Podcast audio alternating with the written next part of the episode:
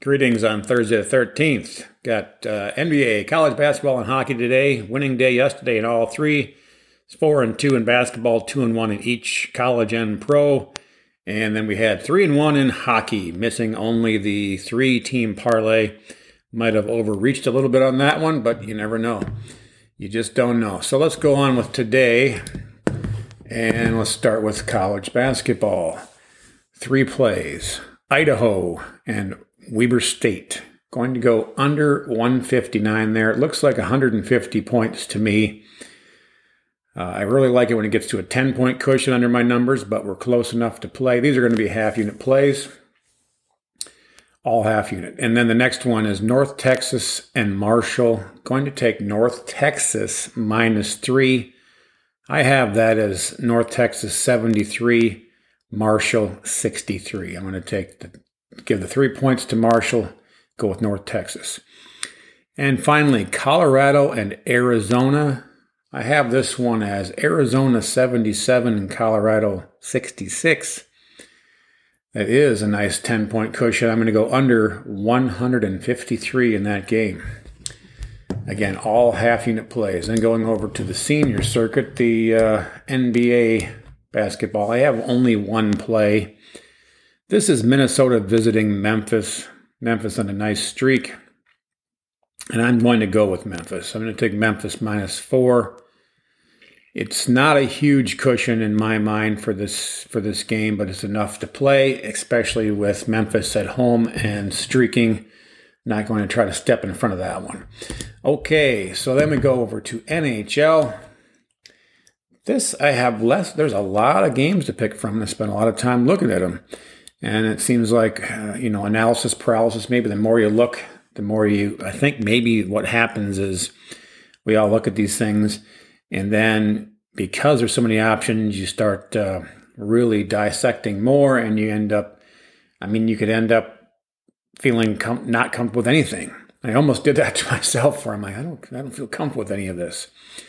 So what I'm doing is I'm doing um, Columbus and Carolina. I'm going to take Carolina on the puck line, so they have to win by two or more. I'm going to do it for only half a unit. So it's minus 110 for half a unit. Carolina minus one and a half. I'm going to do a same game parlay on this.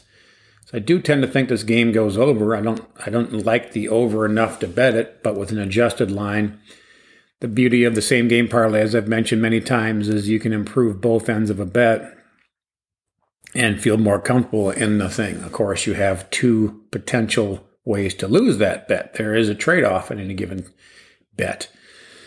In this situation, though, uh, same game parlay for Carolina simply to win. So now they don't have to win by two. They don't have to win in regulation. They can win in overtime if necessary. I don't think it goes to that, but there's your security blanket or my security blanket, if you will and uh, over five and a half. So that's under the uh, that's less than necessary for the standard line. So if we get to six in this game, we win, and then Carolina just to win. So I'm going to do that one at plus 110 for half a unit.